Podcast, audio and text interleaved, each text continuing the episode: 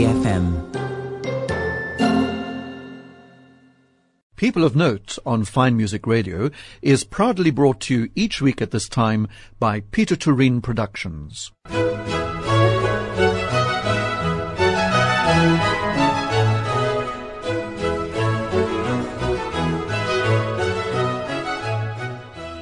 You're listening to Fine Music Radio, and this is Rodney Trudgeon welcoming you to this week's edition of People of Note.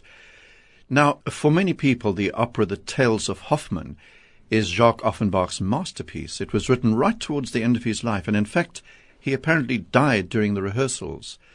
The opera is being presented by the UCT Opera School with an exciting young cast, and Jeremy Silver is conducting the Cape Philharmonic. The director of the opera is Steven Stead, who has many credits to his name, including opera, musical, and plays. He's worked in London. We'll hear all about him at the moment. But I'd invited Stephen into the studio to talk about his production of this mercurial opera. Stephen, welcome. Hello, Rodney. Thank you for having me. Am I right in saying mercurial? Oh, I think that's a very good word, actually. Enigmatic is another good one. Bizarre is another good one. Oh, really? And very melodic. Okay, but you had a lovely quote just before we were... I think it's a cabinet of curiosities, which is a very intriguing thing. It intrigues more than and entertains. Yeah. I was reading your director's note, and it's one of those operas, isn't it, that has had various versions because of the fact that Offenbach died. It's one of the biggest challenges, actually, as a director putting the piece on, because it's something of a Frankenstein's monster. Because Offenbach died 3 months before it was premiered, the liberties that were taken with the original production by the producers have rendered the score very, very problematic because, for example, Offenbach had spoken dialogue in the style of opéra comique, and all of that was taken out, and recitatives were replaced, which made the show an hour longer than it's supposed to be. So they just cut the third act, put the barcarolle from that third act into the second act, and set that in Venice instead of in Hamburg. That's justifying the barcarolle. So it's that kind of change which has been extraordinary to try and get your head around. But predominantly because it's based on three tales linked together by the life of the real poet E.T.A. Hoffmann. His personality begins and ends the opera because it starts with a prologue and ends with an epilogue.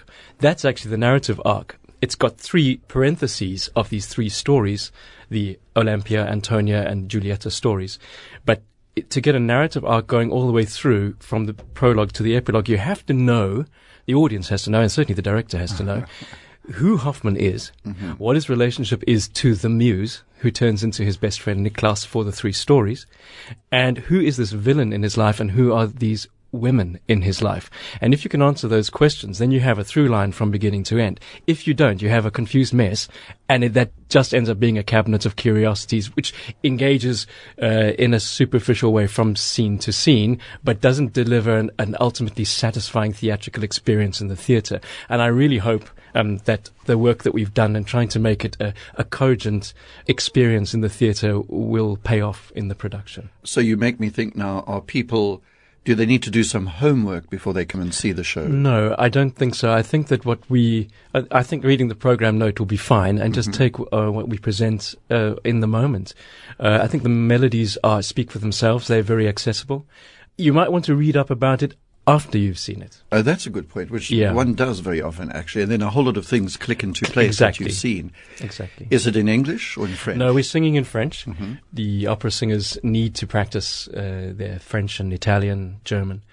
Opera UCT is excellent in their language skills and development. These young singers are getting major roles all over the world because they're so well prepared at Opera UCT. Yeah, gosh, good for them. Good for UCT, I should say, for the opera school. Absolutely, and I think Jeremy Silver has a lot to do with that. He's the head of the opera school, and he pays a lot of attention to language. And as I said, he's conducting the production. Beautifully as well. And when I spoke to him, he certainly sounds very passionate about it, the production and the opera. Well, when Jeremy asked me to direct it, I thought he was a little crazy because it's an enormous show. It's 5 acts long, really, if you count the epilogue and prologue. And it's a cast of thousands, but and ambitious, and I think it's wonderful that the school's taken it on and pulled it off. Yeah. Can I just get one thing right? E.T.A. Hoffmann, we know, is a music critic and writer and all those things. Who wrote the libretto, for example? The name escapes me for a moment. It begins with a G. It's a French name. Sorry, I can't remember. It's quite right. But it's based on his short stories, or three of his short stories. Of E.T.A. Hoffmann's short stories, right. And there's similarities. But I mean, Hoffmann, what we know about him is that he died at 45 of syphilis, and he had been an alcoholic. So that poet, a very troubled and self-destructive personality. And that is what Offenbach and his collaborators used as the personality to link this extraordinary curate's egg, of tales together. Stephen, you know, one associates Offenbach with opera comique, as you said, and with Gaîté Parisienne and the light, fluffy music he did. Yet this seems to be quite different. I wonder what attracted him to it. He was very hell-bent on trying to create a masterpiece before he died. He had written La Belle Hélène and Orphée aux enfers and various other, hugely popular opera comic. Yes, absolutely comic. The French comic opera genre. Absolutely. And it was a toast of Paris for decades. But he really, really wanted to leave something. It was a legacy project, I think, for him. Yeah. And tragedy for him that he died 3 months before seeing it on stage. And before he knew that it was a success. Quite. I think he had a real inkling that it was going to be a success. He was certainly excited about the material. Yeah. And, despite the fact he was trying to write a more serious work, there's plenty of lightness, and you can hear the Offenbach in the music. It's Franz's aria and the student songs, drinking songs, and you can hear the playfulness constantly. Yes, the French playfulness of Offenbach. Absolutely. Stephen, you've chosen one of the arias. It's a trio, isn't it, as our first piece of music. Tell me what we can expect. Well, this is the trio from the Antonia Act. We set that in Act 2. See, that's the other thing. The order of acts can vary from version to version, but it makes sense to us to go from Olympia, which is a very youthful, romantic Hoffmann, to a more mature Hoffmann in the Antonia Act and a broken, cynical Hoffmann in the Giulietti Act when he has the affair with the courtesan. So this is from the middle of his life story, as it were, with the young, consumptive girl who is an opera singer, Antonia. And in this particular piece, she is lured by the villain, Dr. Miracle, to sing until she dies, like so many operatic heroines before her. But the devil, as it were, the devil figure in the opera, uses the ghost of her mother, who was a famous opera singer who died as well, conveniently, to lure her into singing until she expires. And this trio is her being led to sing and sing and sing until she passes out. And it's quite thrilling to listen to. It's certainly theatrical, and you can get a sense of the beauty of the melody, and also it's just rousing theatricality. The piece speaks for itself.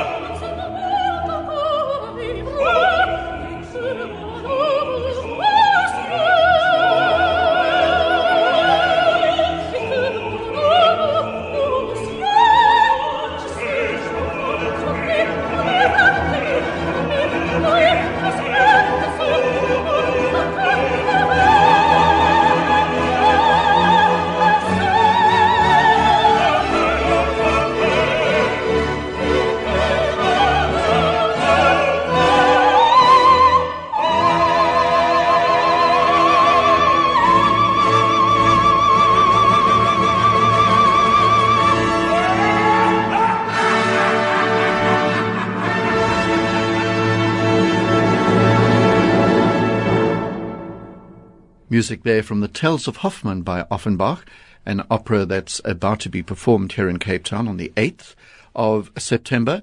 And that was a trio from the opera. Tell me a little bit more about it. Who was singing? It's my favourite recording of The Tales of Hoffmann. It's quite an idiosyncratic recording. It's Richard Bonning's version where he plays fast and loose with quite a few rules and chops things up and restores dialogue.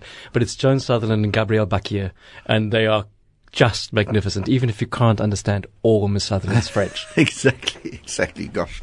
Okay, my guest is Steven Stead, who's the director of the UCT Opera School production of The Tales of Hoffmann. And I want to know now, you've spoken about it being a curate's egg and a cabinet of curiosities. I suppose this gives you, as a director, plenty of leeway to be mischievous, inventive. So I'm keen to know what your conception is with a piece like this. Well, it's almost gives you too much room for inventiveness, actually, because it can be absolutely anything. But for me, it's all about who Hoffmann is. And he's a poet, which means he's a storyteller. And these three stories he's written, and he is also the central figure in each of these stories. And so I have made him a film auteur, a washed-up has-been filmmaker. So he's also, as a modern storyteller, Okay. So he is in love, or he's not in love. He has a complicated love relationship with his diva, Stella, who I imagine is the star of all his big movies. And in fact, you'll see great big posters of her in his films on the set. And she wants to take it to the next level and have a romantic relationship. I mean, he's so immersed in his art and his work and trying to create that he finds it distracting, and he hides away from her. And he hides in his work and his stories about aspects of her personality rather than confronting the real flesh and blood woman, which is terribly messy and inconvenient. Like so many artists, he has to make a choice between being creative or having a healthy, normal life. Does this mean that you've given it a sort of contemporary setting? Yes, I have.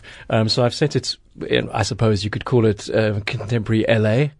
The first act's supposed to take place in a tavern. I have it taking place in a LA hotel bar, which would have been next to the theatre where the film of Don Giovanni that Stella is appearing in is taking place. And then each of these stories I am styling like a classic film. So Olympia's act is just based on Metropolis. Metropolis, the film. The film, the making of, with the robot and the doll and the mechanical thing. Exactly. Yeah.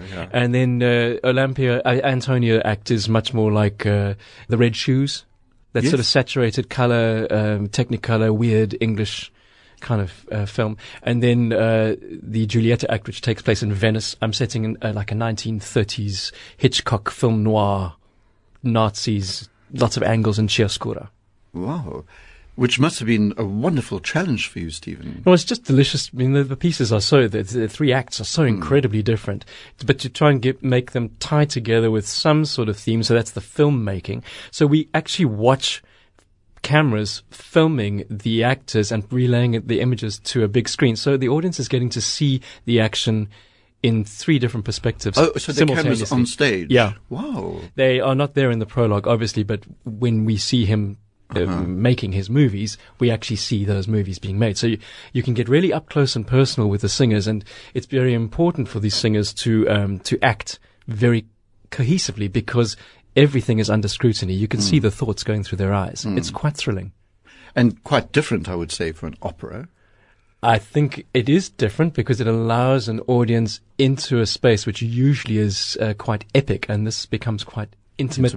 But you're also getting the live performance element at the same time, so you are getting the epic. You're getting both. You're getting both, yeah. A cinema and an opera, so to speak. Well, do you know what? Someone very wise once said to me that opera, the natural sister of opera is film. And I went, oh, don't be ridiculous. One's realistic and one's hyper-real. And he said, no. If you take the music away from a film, there is hardly anything to look at. And it's true. And it's the same with opera. The music is your emotional subtext. It tells your story. It tells you what your characters are thinking. Mm-hmm. And you remove it, and suddenly your storytelling is very coarse. What have you done with the prelude and epilogue? Those are staged realistically. Without cameras and things? No cameras, no. Yeah. Oh, okay. And then that takes the audience into the world of imagination and storytelling. Okay. You also said, Stephen, that's quite a large cast. It's quite a big production. Yes. There's a large number of cameo characters in it. It was conceived to be all the central roles to be played by the same singers. So one soprano played all four roles. Obviously Hoffmann plays all five acts. And one baritone plays all the villains. But because this is for young singers and to give everybody in a very large campus an opportunity to sing, and my God, there's some great singing, we have allowed the characters to be played by different people. Also, the vocal demands on the soprano, you have to have an extraordinary voice to be able to, a specific kind of personality to be able to play all those very different roles. The mad coloratura of Olympia, the light lyric of Antonia, and then the meaty, almost mezzo of Giulietta. It's quite a demand. So normally those three roles would be sung by the same soprano. If you have, not so much. Even nowadays, Netrebko will sing Stella and Antonia, but they'll get a coloratura soprano in to sing the Olympia and a mezzo to sing the Giulietta. Yeah. It's someone like Diana Damrau has sung all four roles. It is done if you have the right person, but it doesn't stand or fall on that. And if you have the time and the space to do that. Absolutely. And Stephen, what about the chorus? It is a bit of a chorus opera, isn't it? There is no chorus in the Antonia scene, funnily enough, and they don't do much in the Giulietta, but they're very heavily involved in the prologue, epilogue, and the Olympia act. And we've actually we've had to augment the chorus with students from Stellenbosch because we just didn't have enough guys actually to fill the vocal requirements. And the orchestra, Stephen, is the orchestra fairly big? I mean, it's huge. The Baxter Pit is absolutely packed. I saw them today for the first time. So they're sounding splendid. Of course, it's the Cape Philharmonic Orchestra. But yes, it's a very big orchestra. Okay. So Offenbach himself was able then to bring in lots of color, I presume, in the singing, the chorus of the orchestra, giving this sort of magical, I think I said, a magical opera, a magical experience, which is true, isn't it? Yes. You're in the world of magic. Definitely. Magic in the imagination. Okay. It's infinite possibilities. Now we're going to have another piece of music, and I'd like you to choose what we're going to have next from your choice. I think we should listen to Maria Callas singing A Forse Lui from La Traviata.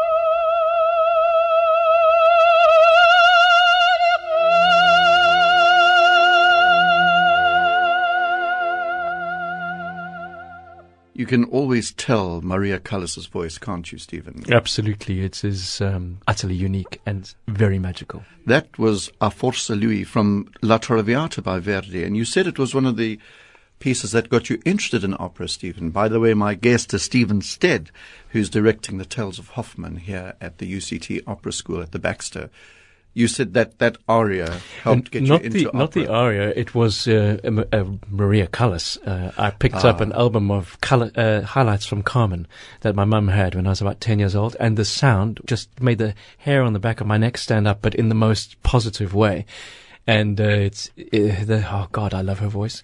The drama in it, the commitment, the passion, and I became a bit of a I was going to say a bit of a whore. I was finding everything that she'd ever sung and collecting records, and it led me to a world of opera, which to love a world of opera, which has become such an important part of my life. I am passionate about it, and I have been since I was 10 or 12 years old. My goodness. So, but just tell us a little bit about your background, because you were born in Durban, weren't you? Yes, I was born in Durban.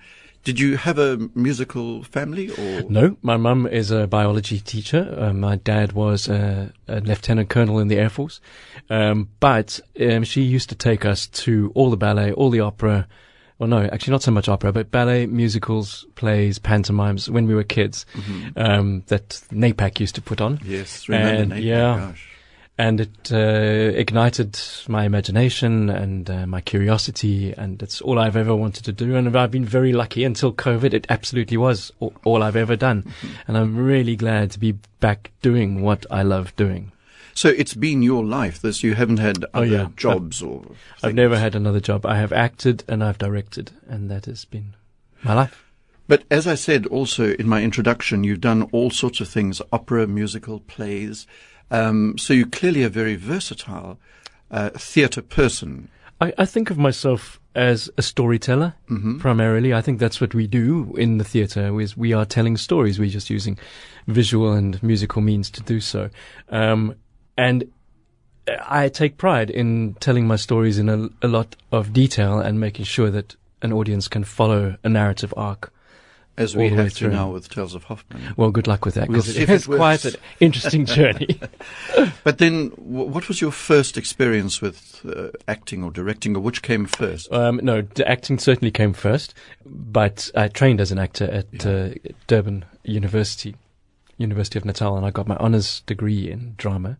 But, of course, we did do some directing projects then, and I found that when I got into the profession and I was working as an actor, in fact, I worked down here in Cape Town. I did quite a lot of work down here. As an actor? Yes. As an actor. I played Ariel in The Tempest at Maynardville in 1994, and various other roles for K-pop musicals and various other things. But I did find myself disappointed at the directing I received from the professional directors. And not mentioning any names. No names mentioned. But it did make me feel, gosh, if these guys can do it, I can definitely do it. And I'm an actor, so I know how to help performers. And I particularly like getting performances out of opera singers, because they have so much potential. And they tend to be so much in their heads about the music. And when you liberate them or encourage them to be physically free and help to tell the story through their bodies in space, it can be so thrilling for them and for me to see performances being created. Which must make your journey through the Tales of Hoffmann interesting, because, as you said, you're working with a very young cast, so you're able to mold them.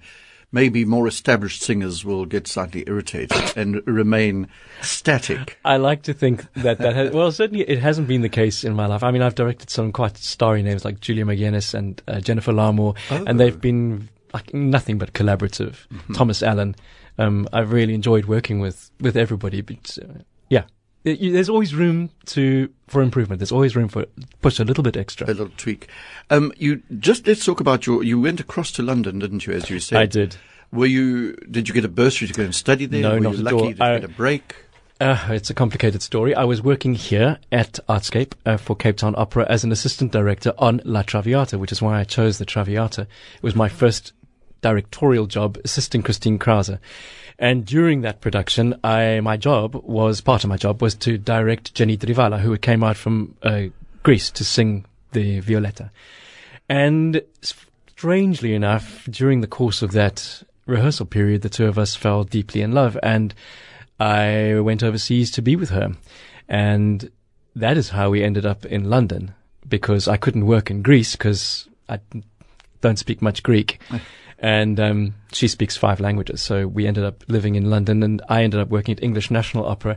And after our relationship broke up, she went back to Greece, and I stayed in London, and because I had a job there and I was really loving it, and that's how I ended up in London. Okay. Now, here it says, for example, that you did The Marriage of Figaro at E&O, a host of other things. What was it like working in a place like the E&O? I loved it. I really... really did love it. It's an enormously disciplined and structured organization. it also taught me something very important about producing, which has allowed me to come back and develop my own company here, about time management and scheduling. That is 50% of the job. If you can manage your time and other people's time effectively, you can get so much done with positive energy behind it. Mm-hmm. And I learned that at the E&O. Also working very fast in a lot of detail, because one of my jobs used to be preparing the understudies or second casts for performance on the biggest stage in London, and I would be given the balcony bar to work in with a couple of chairs and tables. So you have to use your ingenuity yes, and also know your score and know your production really, really well, so you can teach it fast and effectively. Wow. Okay, I want to ask you about coming back to South Africa and why you came back and all that. But first of all, let's take another piece, another choice of your music, Stephen. I think that we should have a listen to the main theme from Out of Africa by John Berry, because that'll tell you about why I came back to Africa. Yes, as opposed to out. I've always been very passionate about the African landscape and bush and the continent, which made living in glacial, damp England very, very difficult. And this film, Out of Africa, was always a bit of a beacon and a source of much heart sickness and homesickness for me. And I could just took hearing three bars of the music to make me long for the stars and the veldt. And we go to the bush as often as we can, my partner and I, to recalibrate and decompress in between being creative. So in between loving music and art and theatre, my next big love is the outdoors, and this piece of music encapsulates that outdoors perfectly.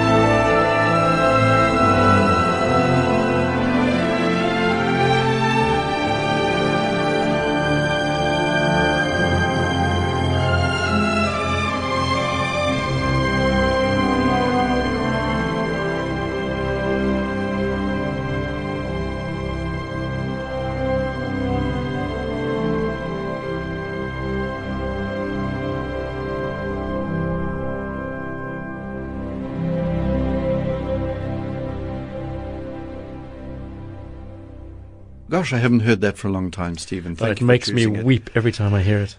You just shamelessly can see yourself in the cinema, can't you, with this whole... No, I see myself on the plane with Robert Redford. Oh, right. Yes, you said, and I hope you don't mind me saying this, when you broke up with your Greek lady, you kind of switched sides, didn't you? Oh, I didn't. Life is complicated, Rodney. I know it is. But I did form a relationship with Greg King. Through work, we were working together on projects, and we just realized we have so much in common, and he actually was the reason why I came back to Africa. I was just about to ask you why you came back. Yeah. London, as opposed to out of Africa. I came back to Africa. No, London had done what it could for me. I'd been there for a decade almost, and I was starting to feel like I was part of a sausage factory, ultimately, as exciting as the E&O was. Mm-hmm. And Greg was an independent producer trying to make theatre in the gap that was left by the Arts Council's dissolve. And I thought what he was doing was quixotic and so exciting because he was independent, and he's a brilliant creative force. And we started collaborating on projects, and that led from one thing to another. And now he's my life partner as well as my physical partner, and we've been together for 20 years, and we've been making theatre all that time. And we've done some huge projects. But he's working on Tales of Hoffmann. He is the set designer for Tales of Hoffmann. He's designed and built it. But some of the things we've presented in Cape Town have been Sweeney Todd at Theatre on the Bay, Cabaret, Little Shop of Horrors. We've done Shrek the Musical. We've done a lot of big projects. Done it all. Your list here is lots of things that you've done, including opera. But now, one of the operas you did with Così fan tutte, do you know... I mean, Mozart must be fairly tricky to work with as well, especially something like Così fan tutte. And I know we're going to hear an excerpt from that in a moment. Così is one of my favorite operas of all time because it's a lot like a Sondheim opera. It's got a lot of complexity and darkness in it for all its sparkle. Mm. It's got edge and danger underneath its froth. And the singers are so exposed, both emotionally and musically. It's edgy and dangerous and wonderful to watch. And the piece I've chosen, the beautiful trio, the Suave Sil Vento, is the kind of piece that I once played at my funeral. There are harmonies in that, crushed harmonies, which are full of aching longing, which are such dramatic music, even though it's so static. And yet the actual piece, this trio, is quite playful, especially with the baritone, what's his name, the character? Don Alfonso, sending them up all the time. Yeah, absolutely. Why are you listening to this heaven-sent music? And I remember I've been to two funerals where it has been requested as a piece for funerals. There you go, the bittersweetness of life. Well, exactly. Let's listen now to Soave si al Vento from Così fan tutte by Mozart.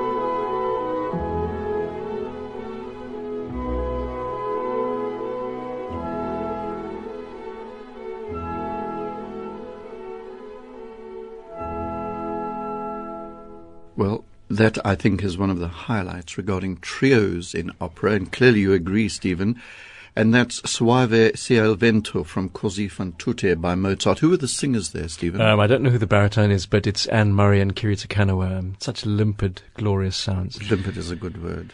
Così was the first opera I assisted on at the English National Opera, and 8 years later it was the last opera I directed a revival of on the Coliseum stage. So it's another reason to choose Così, because it's played a very seminal part in my life over the decades. And it was during COVID in 2020, I directed a production of Così for Cape Town Opera UCT, and it was the first big production that was done in 2020 post-pandemic. We rehearsed that in masks. Can you imagine?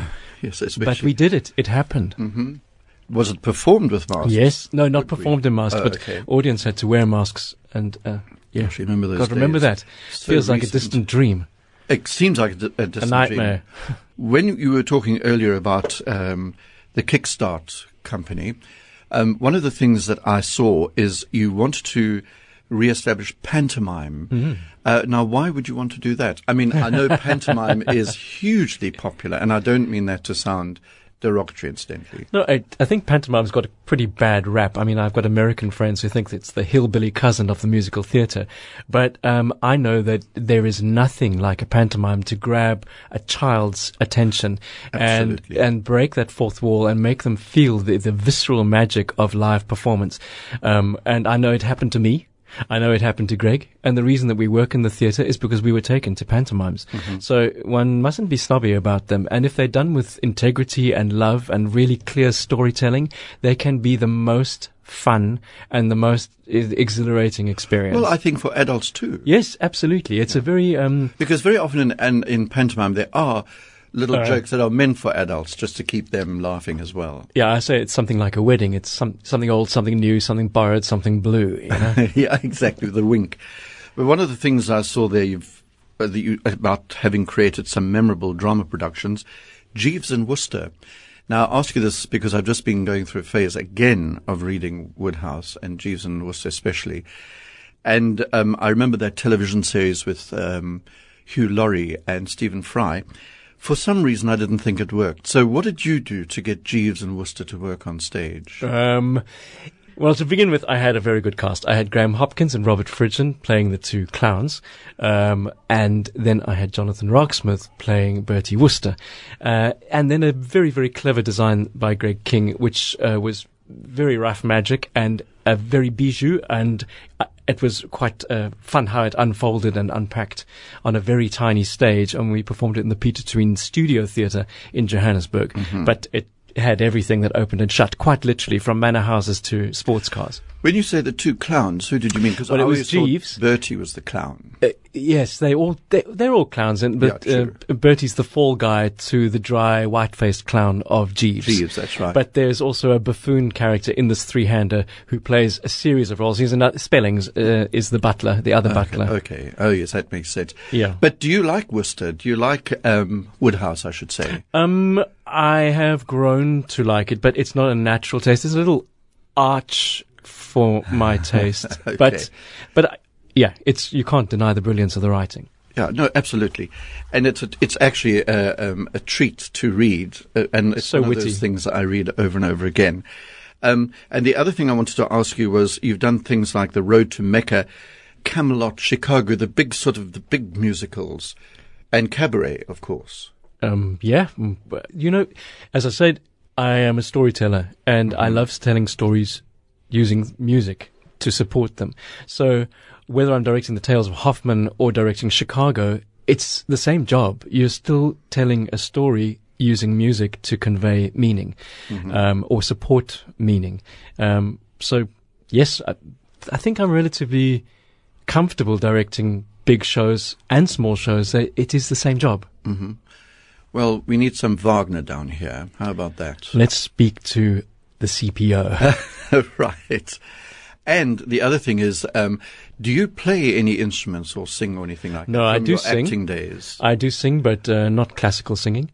I have played musical theatre parts before, mm-hmm. But no, I don't. Sadly, I do not play. I do read music, though. Okay, which I think is important if you are directing an opera. It's kind of critical, actually. And would you like to mention possibly some great conductors you've worked with at the ENO, where there have been great conductors constantly? Do you know one of the best conductors I've ever worked with is Jeremy Silver. Now, funnily enough, Jeremy and I met at the ENO in my first year. He was a staff conductor and I was a staff director. So that was in 1997. So we have actually been colleagues and friends for a long time. Yes. And we have worked together for Opera Africa. We worked on a Traviata and a Rigoletto in Pretoria and Bloemfontein. And then he conducted the Così I directed and the Capuletti Montecchi I did for Cape Town Opera. At ENO, Cape Town Opera. We've worked all over the place. Yeah. So Jeremy is one of the best conductors I've ever worked with. He's collaborative and sensitive, and I always come back for more. He's great. And as far as I know, the orchestra likes him as well, which is good news, because then they play nicely for him. Absolutely. Gosh. So we've got to end around about now. Thank you for telling us some interesting stories about this Tales of Hoffmann. I'm intrigued now, because I can only admit this to you now, that I've never seen the Tales of Hoffmann live or on a recording. So I'm well attuned to coming to have a look at it, and mostly to see if I'm going to be able to follow it. I think you'll be able to follow it with no difficulty at all. I can say that quite confidently. And I really hope that it will appeal to you. I'm sure it will. And are the students enjoying it? They are loving it. Their commitment is extraordinary, and they're doing some wonderful, wonderful performances. And I always like to say, what's your next big thing, Stephen, after the Tales of Hoffmann has died down? It's another big show requiring music. I'm directing The Sound of Music at Artscape for Cape Town Opera and Peter Toerien Productions. Excellent. What a great piece that is. Seriously. Oh, it's a classic. It really, really is. Now, what is your last piece of music? Children will listen. You've got some Sondheim in here. I have Sondheim in here. Sondheim was like discovering opera through the Callas record, discovering my first Sondheim at 15 years old on a album called Side by Side by Sondheim in the Durban Music Library was an epiphany. And there's extraordinary intellectual, emotional understanding of humanity. There's no one like him in modern music making, theatre making. And I couldn't exclude a list of 5 favorite things without including Sondheim. This is the Barbra Streisand recording, and just pay attention to the lyric. The Into the Woods is my favorite musical. It is so wise and so full of humanity and the dichotomy that is in humanity. It's funny and tragic, and being alive is so messy and so marvelous, and he captures that magnificently in that. Into the Woods actually was the last big production that Greg and I presented in Cape Town at Theatre on the Bay just before COVID. Oh gosh, yes. So it's a dream show, and this recording is very special. Steven Stead, thank you very, very much, and I look forward to seeing the Tales of Hoffmann, which runs from the 8th to the 10th. Only 3 performances. Yeah, so it's over next weekend. So make sure you get yourself a ticket. It's at the Baxter Theatre. And the director has been my guest on People of Note this week, Steven Stead. Thanks, Steven. Thank you so much for having me, Rodney.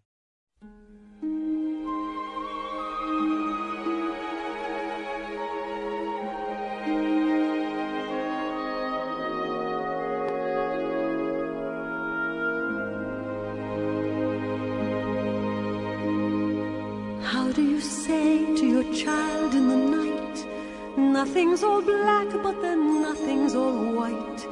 How do you say it will all be all right when you know that it mightn't be true? What do you do?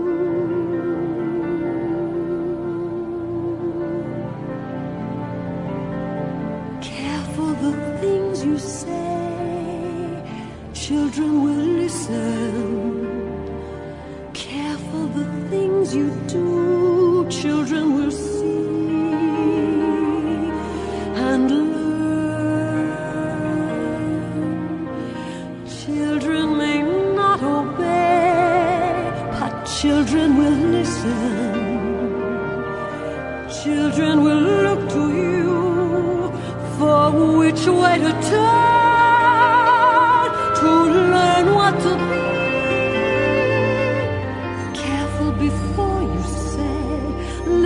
to me. Children will listen.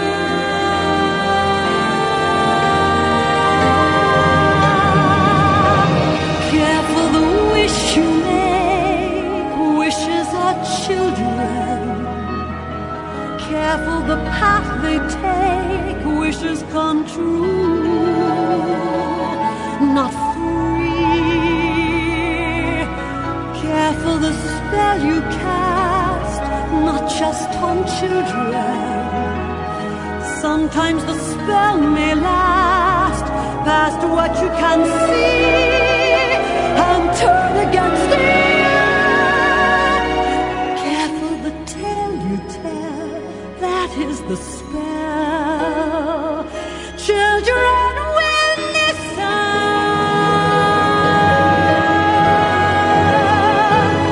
How can you say to a child who's in flight, don't slip away and I won't hold so tight? What can you say that no matter how slight won't be misunderstood? What do you leave to your child when you're dead?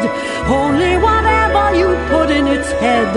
Things that your mother and father had said which were left to them too. Careful what you say. Children will. Careful you do it true, children will see and learn. Oh, guide them but step away, children will glisten. Tamper with what is true and children will turn, if just to be free.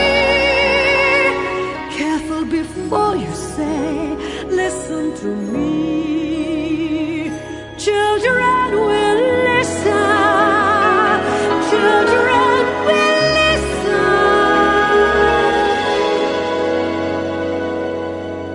children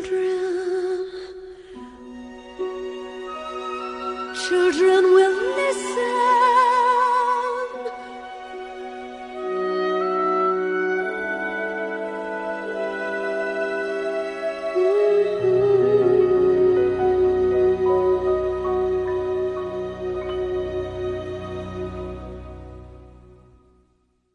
People of Note on Fine Music Radio was proudly brought to you by Peter Toerien Productions.